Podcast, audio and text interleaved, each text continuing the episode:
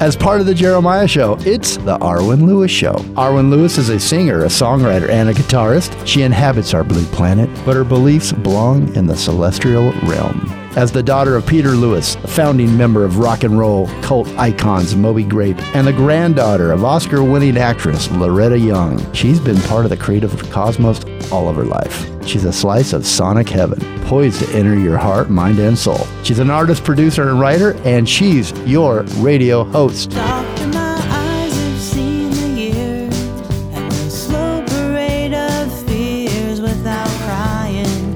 Now I want to understand.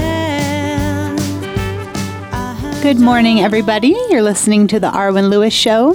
I'm here as part of the Jeremiah Show, and my segment interviews um, independent and local musical artists um, to find out more about their careers and recent music that they've released and have released in the past. Today, I have a very special guest, my dad, Peter Lewis. Um, he's a founding member of the rock and roll heroes Moby Grape and he's just released a new album on OMAD Records called Imagination. And we're here to talk about songs from Imagination, his other solo projects, and his extensive career in his world of music. So, hi, Dad. How's it going? Fine. nice to see you. Nice to see you. Um, thank you for coming on my radio show. Well, you're welcome. And um, I thought, I mean, I know the answers to all of these questions already, but I thought we could just start by talking about where you're from and uh, what inspired you to start playing music. So, where were you born? Where am I from? Yeah. Okay. Hollywood. Okay. Yeah. And, um, you know, I, uh, I think I got interested in music because I was um, always interested in it. When I was a little kid, my mom used to let me play with her, her little music box she had. I could wind it up and listen to all this, these sounds going on in this little music box. Had a kind of a little wheel with a bunch of little spikes coming out of it that would hit these, a comb type affair, like, you know, with the, you know, they were, everyone had a tone, you know, and I just got interested in that sound. And I guess, you know, in the end, the guitar is, is, is a real piano. It's like the, the piano and the guitar too, you know, has that sound, you know, like a chimey sound, which I always fell, I fell in love with, you know, before I could talk.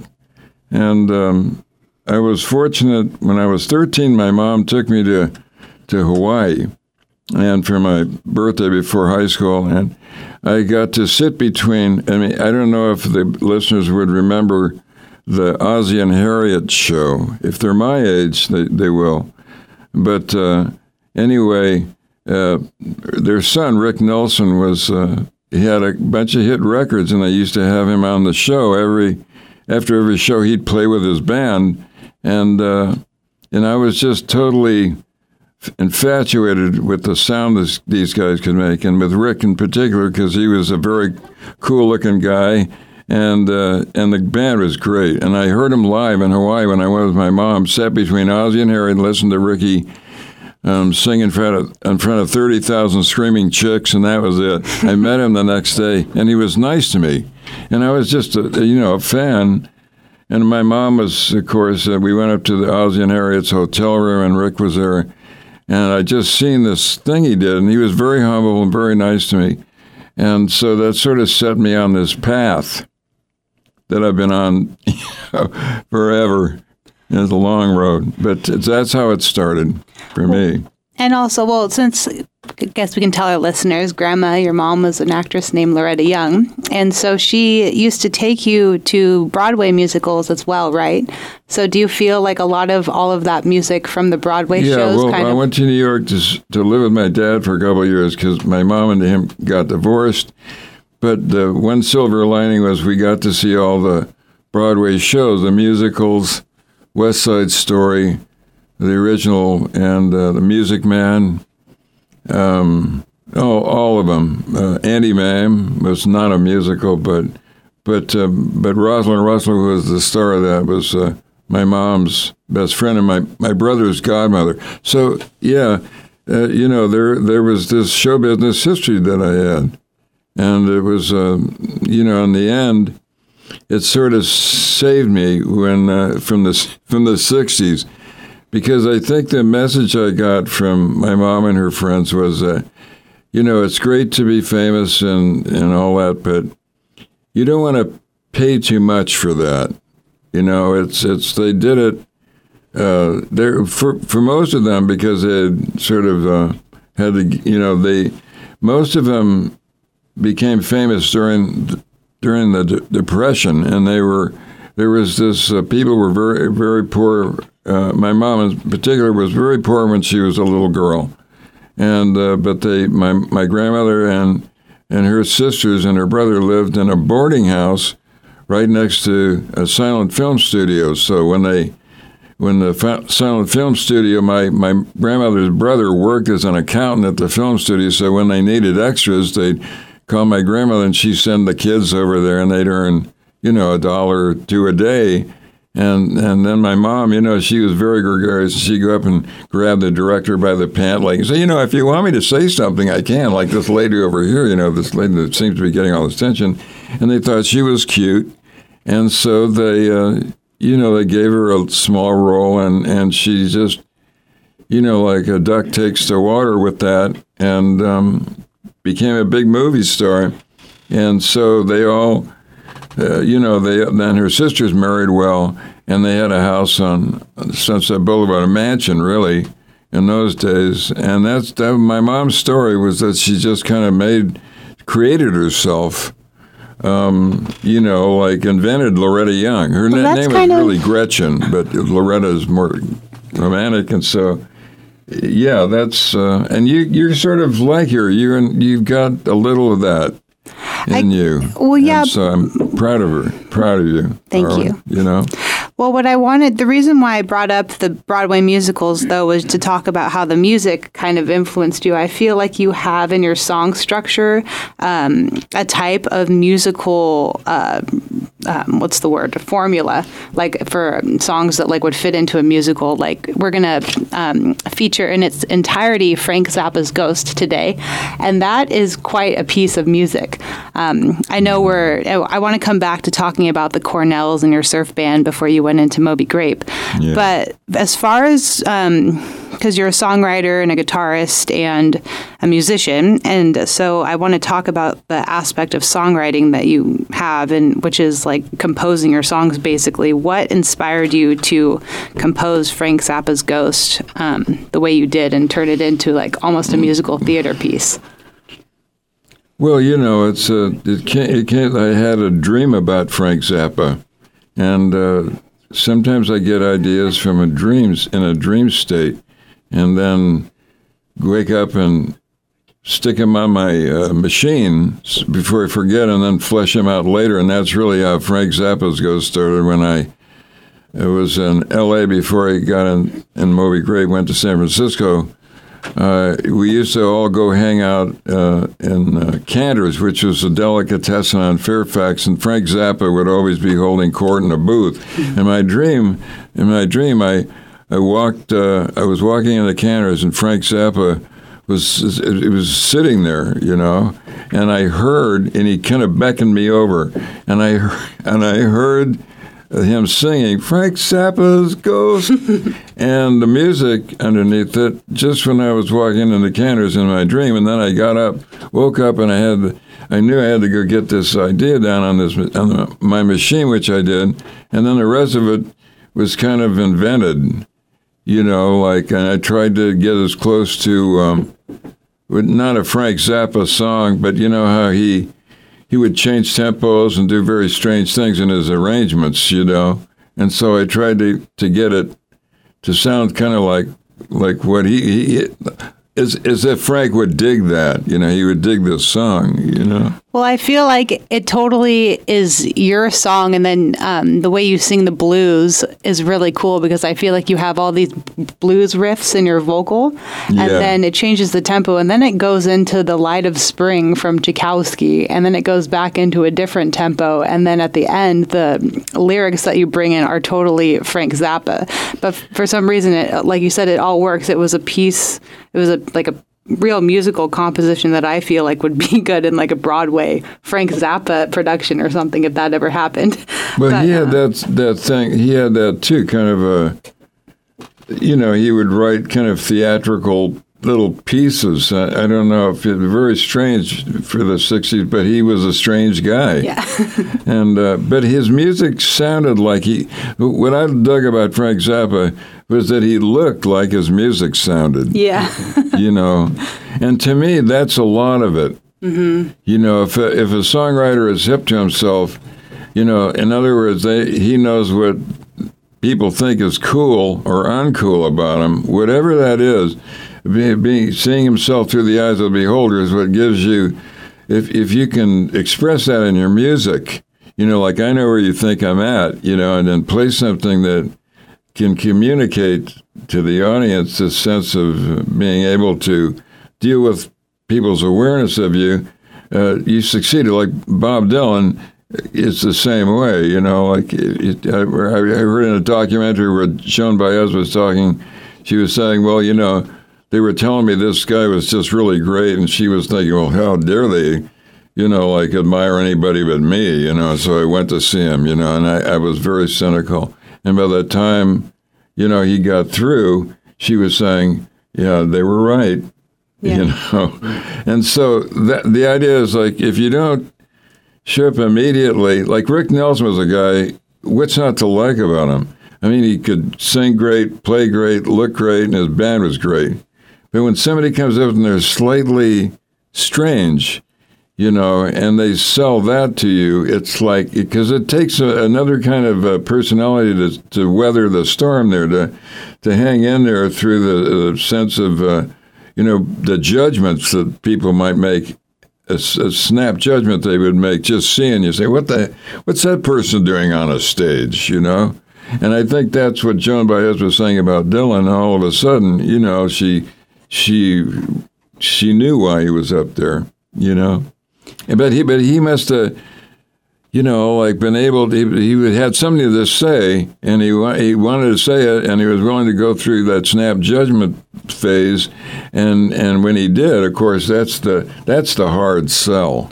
I mean, when you, when, or the, the big sell, when you, when you can do that, uh, that's what I think show business is about. You know, it's like being able to see yourself through the eyes of the beholder and sort of reflect that back to an audience.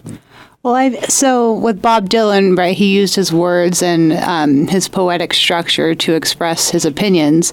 Um, but you can also do that with music, and that's kind of what we're going to go back in time before that a little bit and talk about the Cornells, if you'll talk about them. So you had a surf rock band in high school. Um, and that had a particular look. You were all very clean cut and you had your hair slicked back and wore tuxedos, and um, there was saxophone, and you were the lead guitar, right? And what else did you have? Bass and drums for that band? The Cornells? Yeah. Yeah, the Cornells was a, a, a band of movie stars kids. Who was in the band? And, uh, well, there was a, Bob Linkletter, who was uh, the son of Art Linkletter. Art Linkletter was a talk show host, but a very successful one, had a weekly TV show. And then the, the drummer was uh, Charles Correll. And Charles's dad, Charles Sr., was the inventor of the, the original Amos and Andy on radio. And then he, uh, uh, you know, he got, you know, rich doing that, and so he moved to California, and I think he was retired by the time he came here. But uh, but of course, they, there was a Amos and Andy TV show, and I'm sure he got paid for all that. So yeah, um, but so it was Charlie and Bob Linkletter and me, and then Jim O'Keefe. Jim O'Keefe, a sax player, he his dad was Dennis O'Keefe, and Dennis O'Keefe had done movies with John Wayne. Not a not a huge star, but a, a you know you would know him a character actor. And uh, and the bass player, his dad uh, ran a hamburger stand in Westwood, so we needed a bass player, and uh, there was no rock star bass players around. A rock, I mean, music, uh, uh, uh, movie stars kid played bass that we could get in the in the band. So that was the Cornells, and and we were sort of a dance band, and and it, that was a very a good learning curve for me because uh, we none of nobody sang, so you just had to focus on playing. And you know, you we play all the dance songs, uh, standards, and some rock stuff, and then we we did surf music when we made an album called um, what was it? Surf Fever. Surf Fever. I think so. Yeah, it was. It was Surf Fever. Was it? Yeah. Jeez, And I I'm- mean that's yeah. But it was, uh, and then that you know that we did some just uh, stuff that other people, other people like originals by Dil- Dick Dale. Dick Dale was this huge surf music guy, and uh, you know we did some of his songs, some other stuff, you know, and that was the one record. We made one record. And then the Cornells, we all graduated from high school. Everybody went their separate ways. And um, you know, I was the only guy that really, you know, I was uh, I was going to be a pilot, and uh, you know, I was at Purdue University at that time. I, I didn't know, you know, I was I still love music, but it didn't. My mother thought it wasn't enough for me to have a job for twenty dollars a night in a bar in Santa Monica, and so I eventually ended up in Purdue in their professional pilots program, and. Um, but during that time, I remember hearing the Byrds. And something happened to me when I heard the Byrds. I started to have these second thoughts about spending my life smelling jet fumes on a tarmac.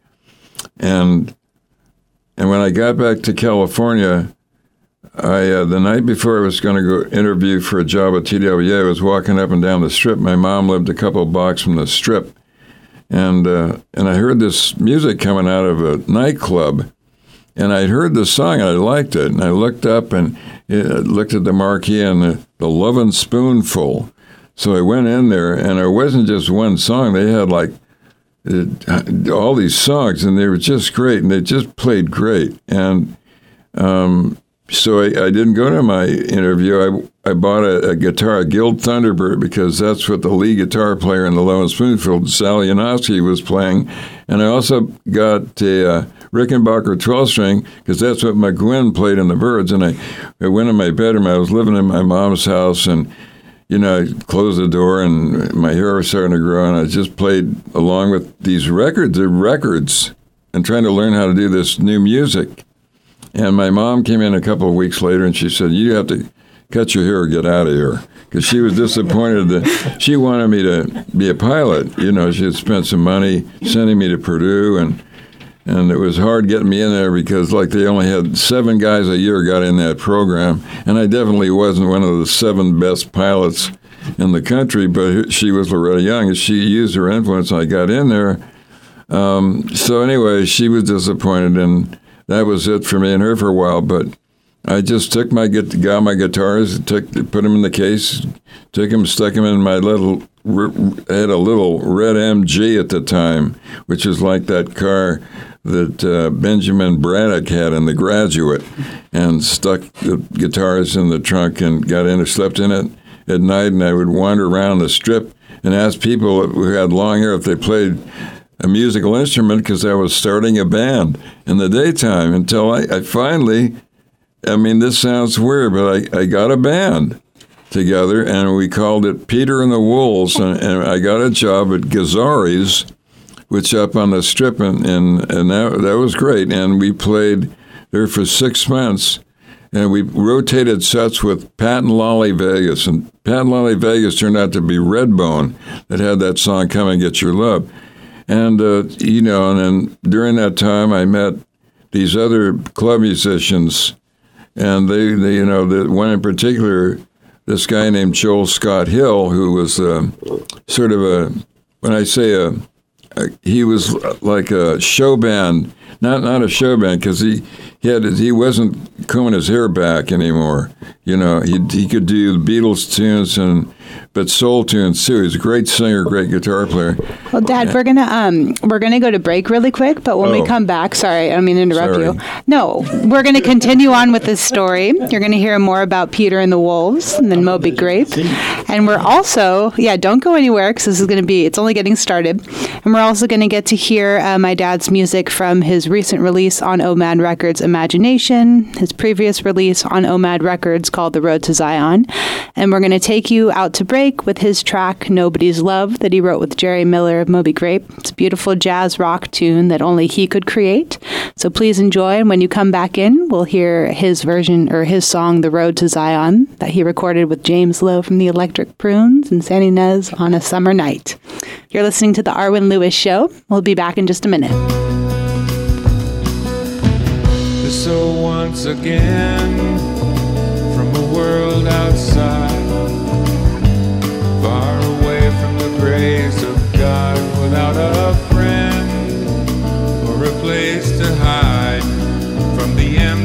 emptiness that keeps them where no one will ever reach out to the other.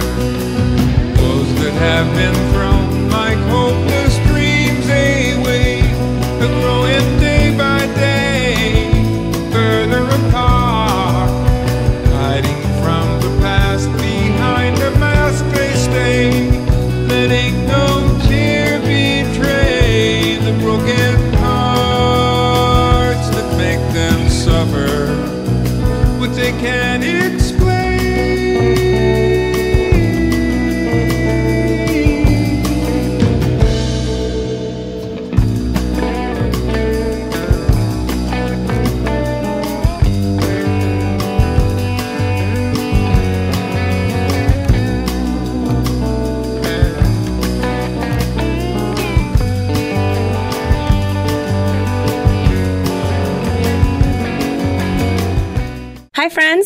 Caitlin, and Aaron. and, we're, about, time. And you're listening to the Arwen Lewis segment on the Jeremiah Show. Check us out at abouttimeduo.com. Hi, this is Peter Lewis of Moby Grape. You're listening to me on the Arwen Lewis Show.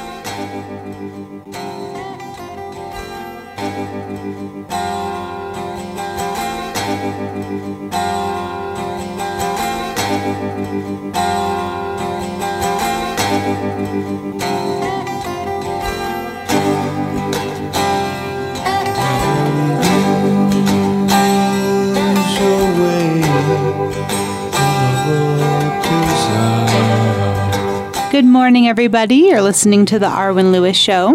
This is Arwen Lewis, and I'm here with my special guest today, who happens to be my dad. His name's Peter Lewis, and he's from the rock and roll band Moby Grape from the 1960s. He's had a long, extensive career in the music business, and we're here celebrating his life and career as a musician and talking about his new release, Imagination, off of OMAD Records. We're going to be premiering his song Frank Zappa's Ghost in its entirety, uh, playing that in its entirety on the Arwen Lewis Show for the first time today. And you just heard his song Road to Zion. That was from his previous OMAD Records release called Road to Zion. And we left break uh, talking about uh, the beginning of your musical career um, on the Sunset Strip in your band Peter and the Wolves. And how was that experience for you transitioning from Peter and the Wolves to Moby Grape? And how did you move from that band um, to Moby Grape? And how did you meet the guys? And let's talk about, um, you know, how you guys started recording and writing music together. Well, the the guy I told you, jo- Joel Scott Hill, who we we I met Joel, and Joel wanted to get in a band that wasn't doing cover tunes; it was uh, doing original music, and so that was uh, that was the plan. And at some point, you know, we needed a bass player, and uh, he and, and he said, "Well, I know a guy, but he's crazy." I said, "Well, it's the '60s. column. You know. so here enters Bob Mosley, who had played with Joel until Lee Michaels joined the Joel Scott Hill trio, and Bob didn't want to uh, share the money four ways or something, so he split. And now he, here he comes, and he he came down to L.A. You know, he was this guy with he was still in the razor cut hair comb back and the goatee phase. It wasn't a hippie or anything. And it was I was I went to the airport to pick him up, and he's in the bar, you know, and he had on an Izod shirt and Bermuda shorts and tennis shoes. Not not a hippie you know. And so, I, you know, I, uh, he was he had his bass leaning up against the bar, you know. So I went and said, "Well, are you Bob Mosley?" And he, he just didn't say anything. He just grabbed his bass and followed me to my car. And then, um, you know, we got halfway to sit in the back, you know, and I was chauffeuring him in L.A. And uh, he asked me, he says, uh, oh, he says, uh, we stopped at a stoplight. He says, well, I can sing anything up to high C and play like a expletive here. Uh, what can you do?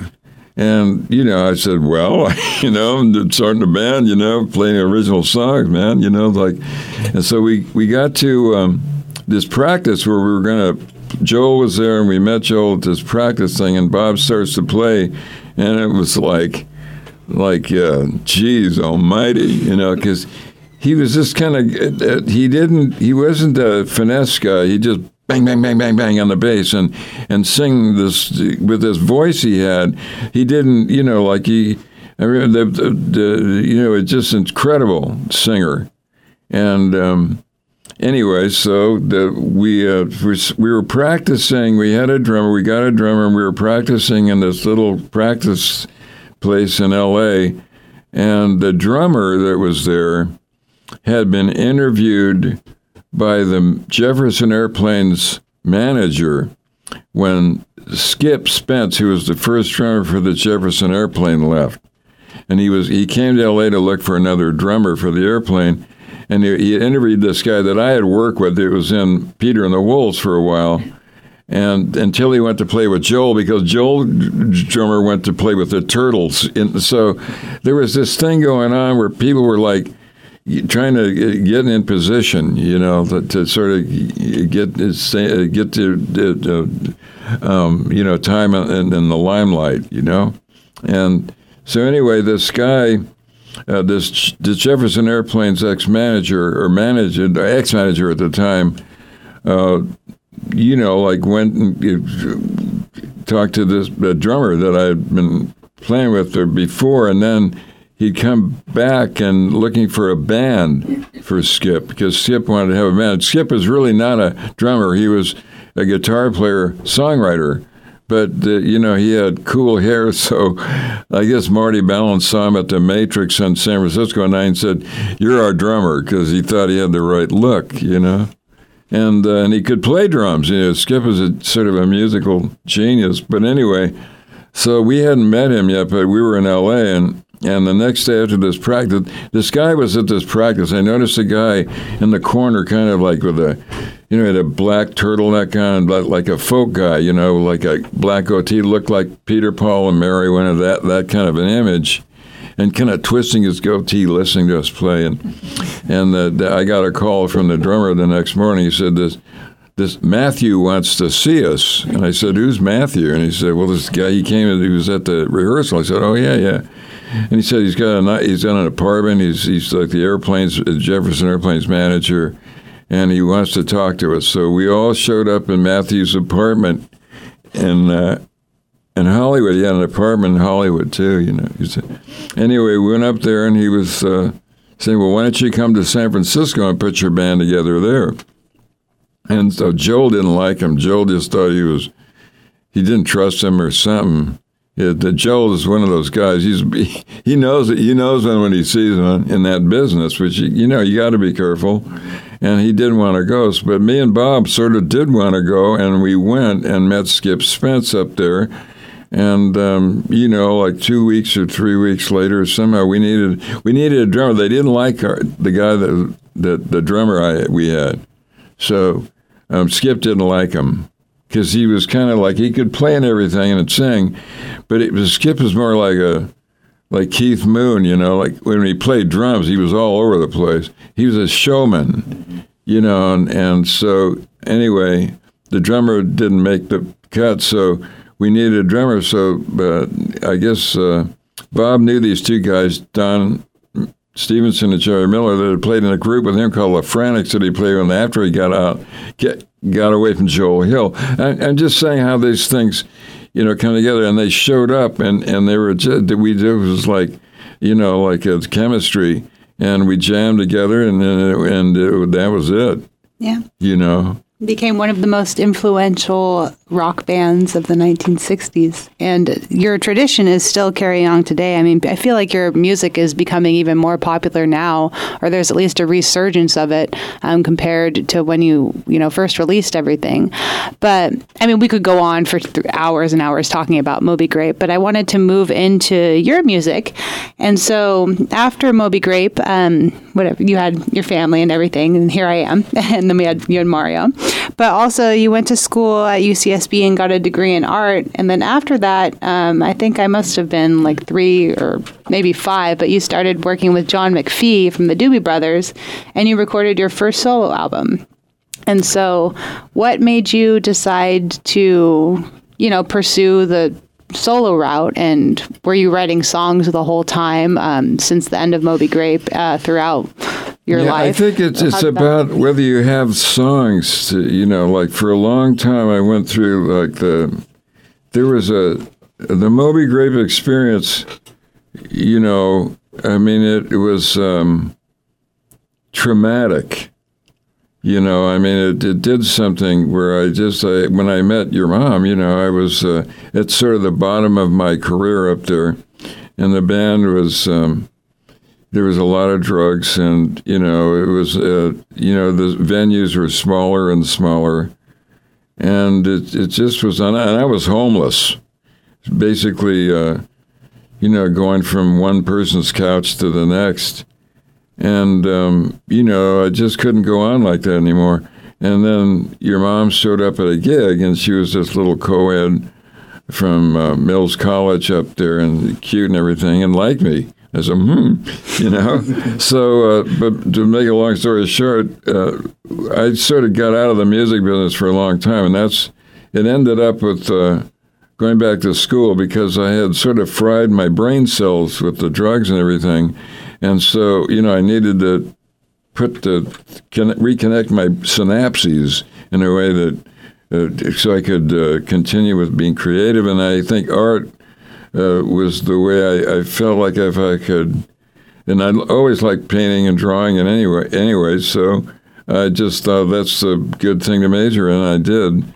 And after I graduated, then we came here, or we were here, because I UC, UC I went to UCSB. That's the school I got in. And it's just purely, you know, circumstantial, but that's why we ended up here, and why we're sitting here tonight. So you know, it's funny how it all works. You talk about the songs that, you know, I, uh, was John McFee. The Doobie Brothers were like.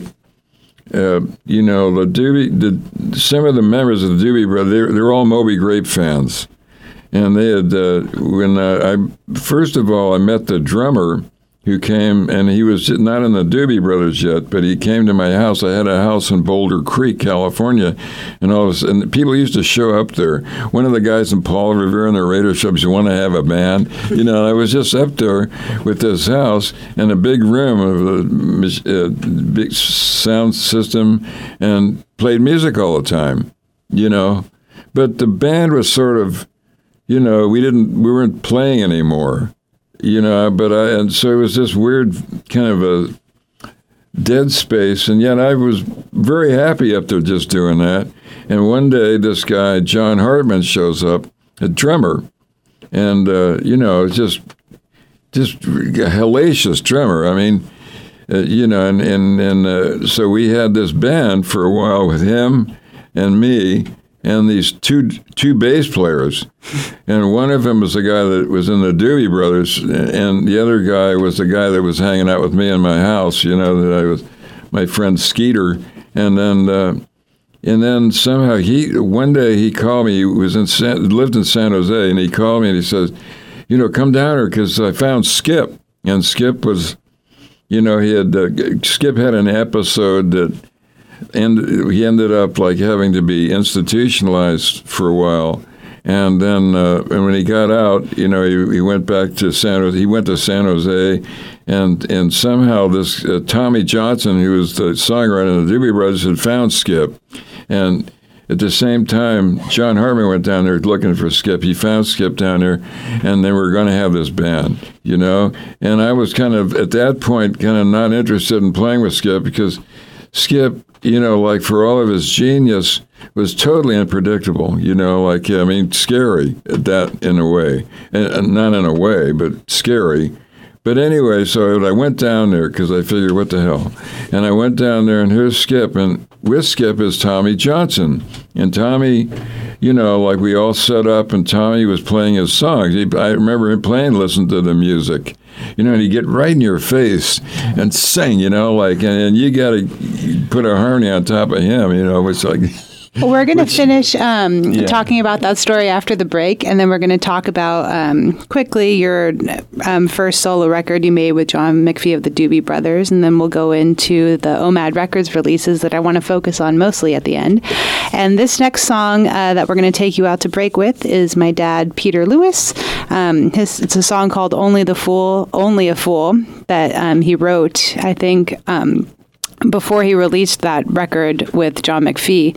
And recently, John DeNicola accidentally found it on a tape that my dad had sent him with a different song. And I'm so glad he found it because this is one of my favorite songs in the world. Mm-hmm. And anyway, you're listening to Arwen Lewis on the Arwen Lewis Radio Show. I'm here today with my dad, Peter Lewis, from the band Moby Grape.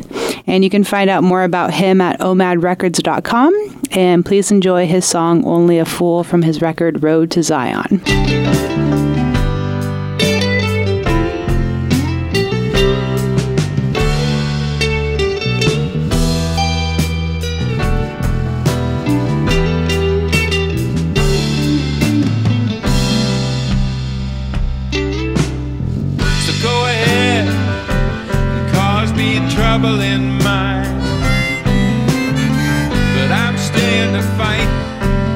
Until it batters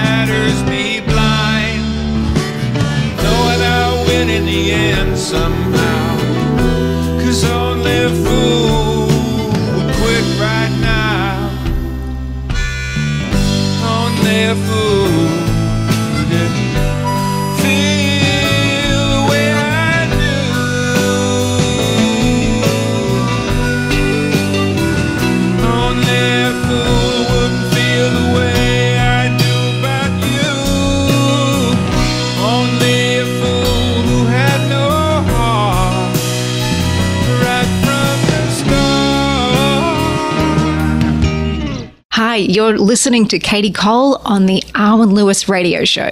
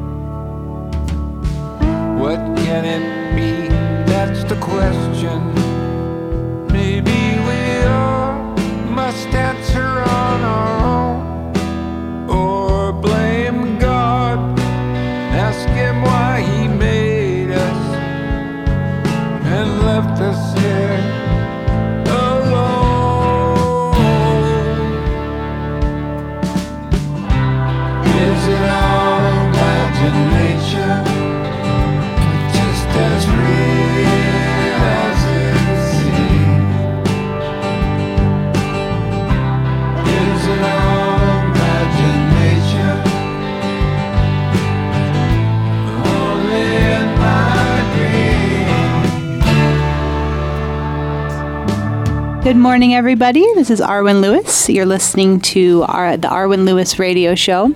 I'm here with my guest today, who happens to be my dad, and he's a musician, singer, songwriter from the legendary rock and roll band Moby Grape.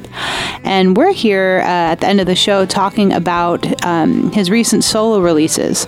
So, um, my dad and I have both released records with John DeNicola on OMAD Records. It's an independent label based out of New York City. And my dad has just released his second album on OMAD Records. Um, some of the songs are co writes between my dad and John DeNicola. And by the way, John DeNicola is um, an accomplished songwriter himself as far as a label head and musician. He wrote the songs um, Time of My Life and Hungry Eyes for the movies Dirty Dancing. And he and my dad work really well together um, in songwriting. So um, I thought we could just talk about yours and John's songwriting process, um, how you write together, and um, talk about the songs that you wrote together on Imagination. So you, we just actually brought everybody back in with the song Imagination, and that was a co-write, right, between you and John. Yes. And yeah. how does your writing process work with John? Uh, well, he, uh, you know, he wrote, he writes music. You know, he doesn't write lyrics, so he's, he would send me, he'd send me uh, the uh, some music that he was thinking about, and then I take it and stick it on my machine and sort of arrange it. You know, stick it in a.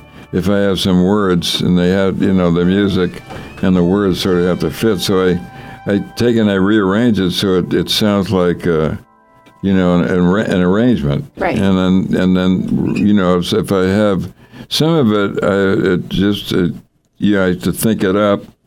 To what does it sound like? You know, I mean, um, the mood is, you know, we want to get the right mood, and uh, you know, I think we we somehow there's some kind of telepathic thing going on between me and him, because it's a we usually don't have to throw anything out. It's more like uh, you just work on it a little a little more, and and, and it's a weird kind of process where you know, somehow like in, that song imagination there was a point at which it kind of went on for a while.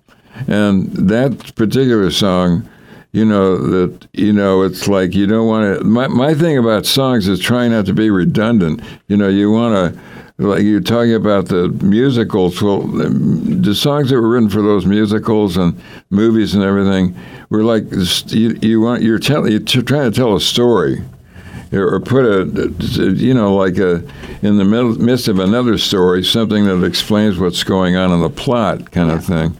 And I think, uh, you know, that's the way I think about songwriting uh, more than I do anything else. But if I'm trying to do it, I mean, it's like you don't want to, um, you know, be too off the wall with that. But but anyway, with imagination, there was this point at which you know, I just thought there was an extra verse. You know, I've, I've heard Jackson Browne say this, you know, where it's like, you know, he's got, you know, like uh, 20 verses, but, you know, the, the, arrangement will only allow because, you know, people have a listening a capacity to listen to something from point A to point Z, and they, you know, after that, they're sort of, if, if you, they're waiting around for you to get through with what you're trying to say, the thing, unless you're Bob Dylan, who can keep people there for like half five minutes because he's a genius, you know. Mm-hmm. But I'm just saying, it's, it's songs.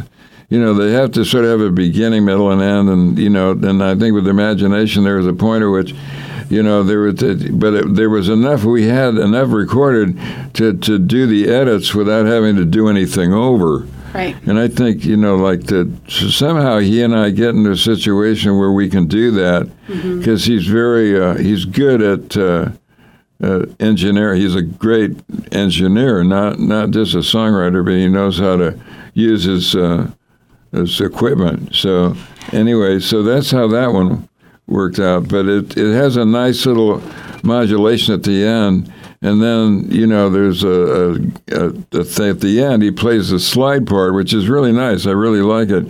But I thought it was too long. And I thought, no, just instead of doing that, make the song shorter by cutting out a verse. So it's not like, because I write the words, I say, well, let's just cut out your part and they'll leave mine in. You know, it, it, it, try not to get on an ego trip with it, you know just because you, you know you're, you're interested in the song. Yeah. Well, and about should cutting and pasting too. Um, like so, you we also my dad and I both actually work with an incredible musician named George Adrian from L.A.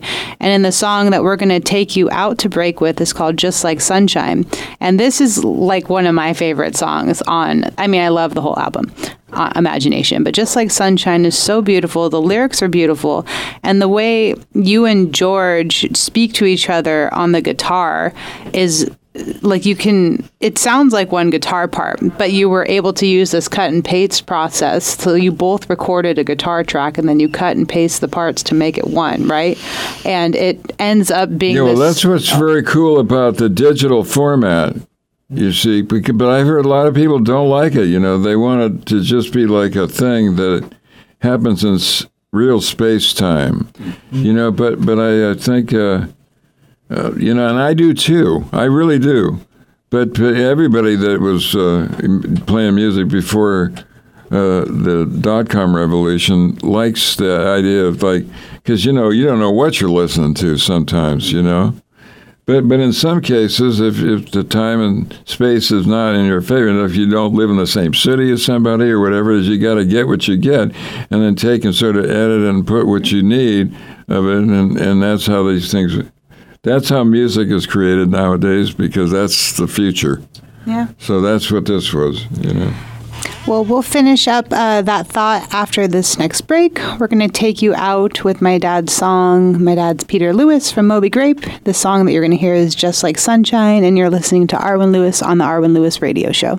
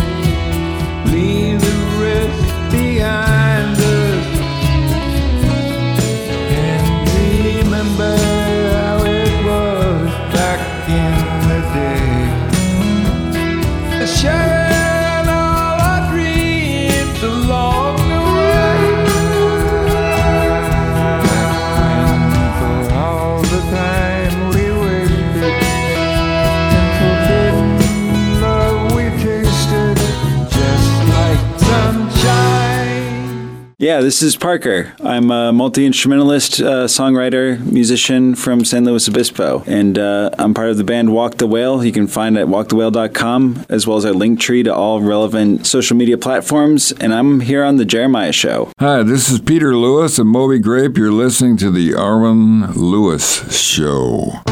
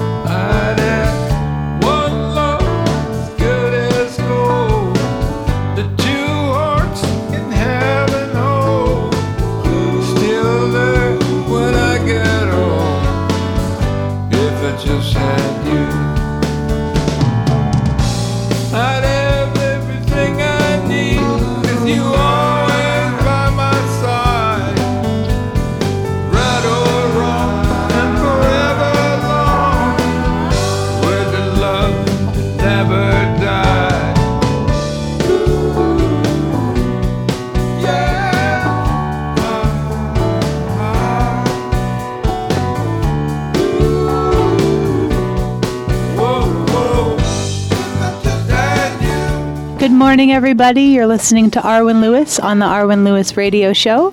I'm here with my very special guest, my dad, Peter Lewis from the rock and roll band Moby Grape.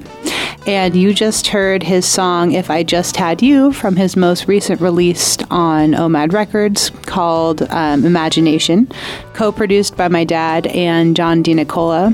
Uh, my dad and John have some co-writes on there, and then some originals by just my dad.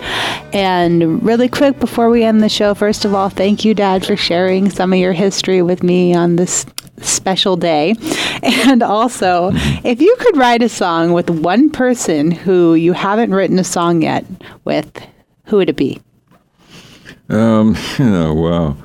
Uh, Jackson Browne.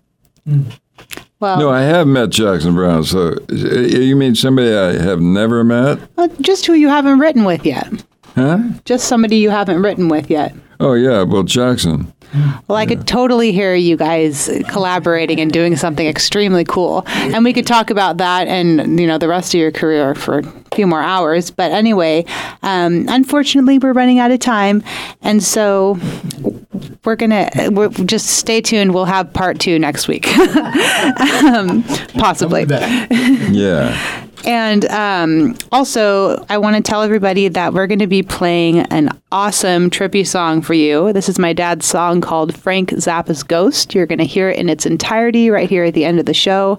This is off of his new album, Imagination, released on OMAD Records on June 16th, 2023, last month. And you can find out more about my dad, Peter Lewis, at omadrecords.com.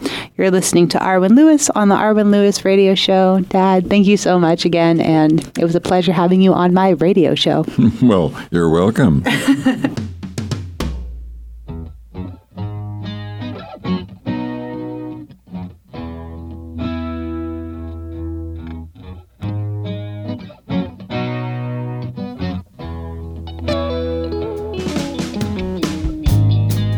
They're knocking up on my door in the middle of the night. Footprints, or disappearing on edge of sight. Every time I open up to find nobody there.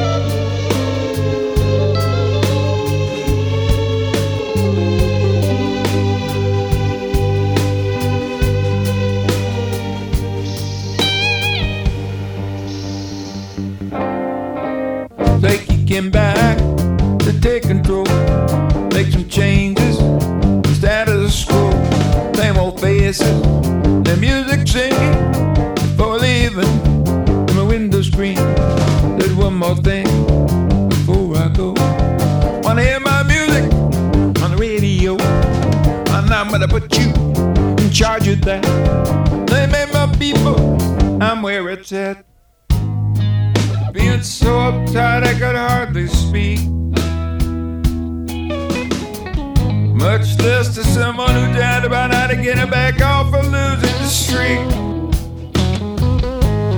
All I could do was just stand there, keep on trembling in my dread. Then it spun around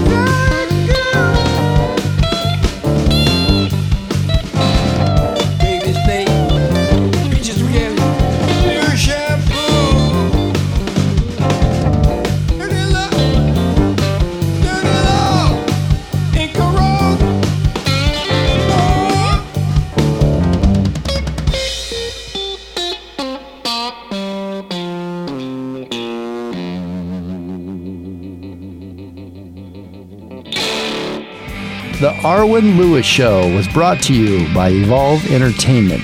Host Arwen Lewis. Executive producer Jeremiah D. Higgins. Producer and sound engineer Richard Dr. D. Dugan. You can find Arwen Lewis and all of her music at arwenlewismusic.com and follow her on Instagram at Arwen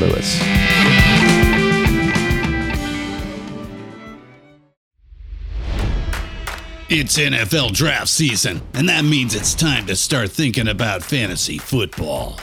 FantasyPoints.com features industry leading experts and prognosticators using proprietary hand charted data to help you score more fantasy points. FantasyPoints.com is the place to go for whatever kind of fantasy football you play. Whether you play fantasy football, daily fantasy sports, or do a little bit of everything, Fantasy Points has the meticulously researched content to guide you to victory.